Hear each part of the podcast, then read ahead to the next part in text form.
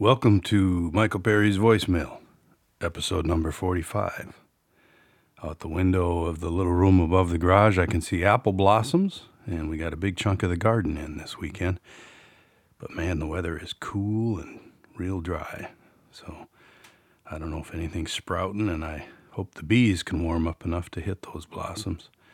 We do have some honeybee hives on the way. Fellow's going to bring out a pallet of four of them, set them up out here.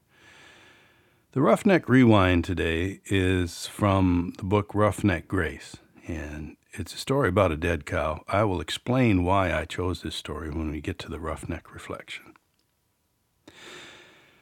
Well, my brother John went and ruined one of my favorite stories. The tale, as I've been telling it, begins with a riff on the idea that among certain social groups, in my case, blue collar, working class farmer slash logger types, nothing is more entertaining than another person's pain.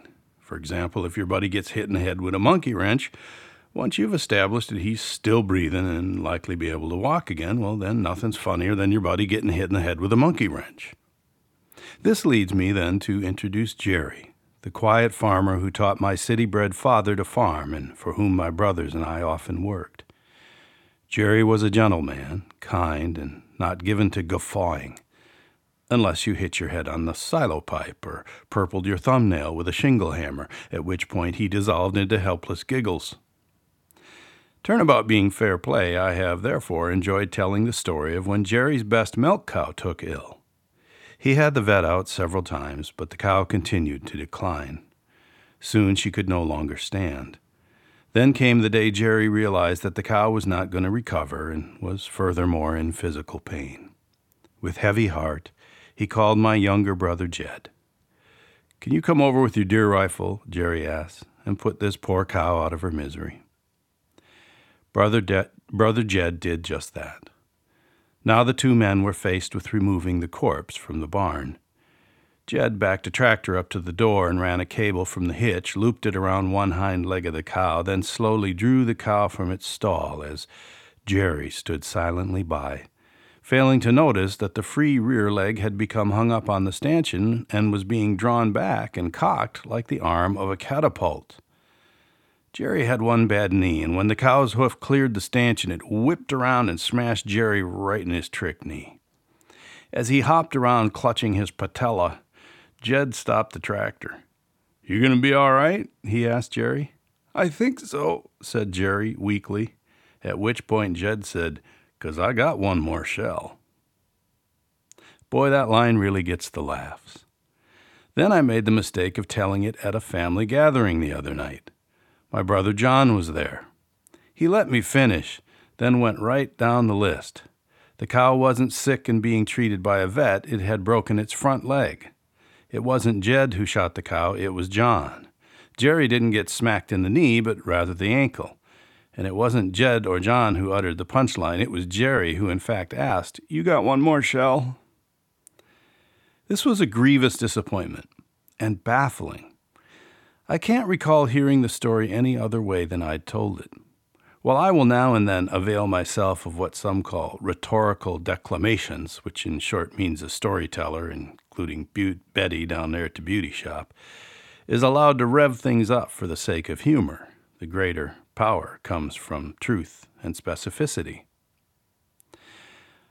I suspect what happened here was the chronological equivalent of the game of telephone. I heard the story once, cogitated it for years, then began retelling it based on my own faulty recall. And gosh, I had it fine tuned. Now what? The fact remains a guy got kicked by a dead cow. If I can't fashion a funny story from that, I should surrender my talking stick. And so I shall apply myself in that direction. I will polish and perfect it. I will take it to the masses. I will never tell it within earshot of Brother John.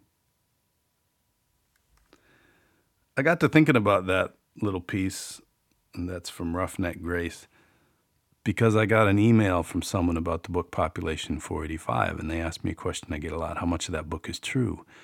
And just as with this cow story, I have no interest in, and really nothing to gain from changing facts, or, I mean, I'm not in that business.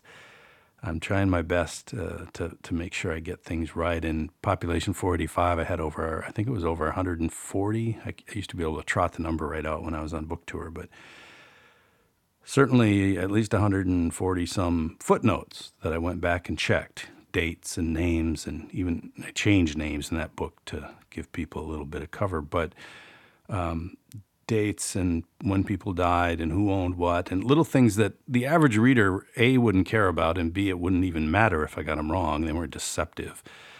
But I care about that. Uh, I, I care about trying to get things right. And then if there is humor to be found, like I said, sometimes you rev stuff up for fun, but you, it's usually pretty obvious when you're when you're doing that.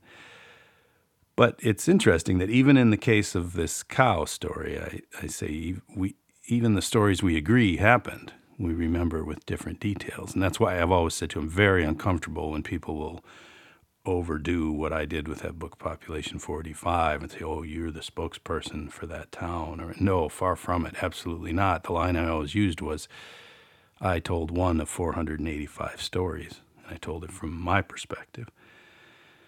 Anyways, the bottom line is the dead cow story. It's it's a good one. Matter of fact, I realize that I've mentioned that story twice. I, it, there's a piece called Gozzled in, in my book From the Top, which is also about my brother John and how I'm about the third or fourth funniest person in my family, by the way, and maybe the sixth or eighth best storyteller. But uh, in Gozzled, I talk, I tell a story about my, my brother John, and I invoke the dead cow once again.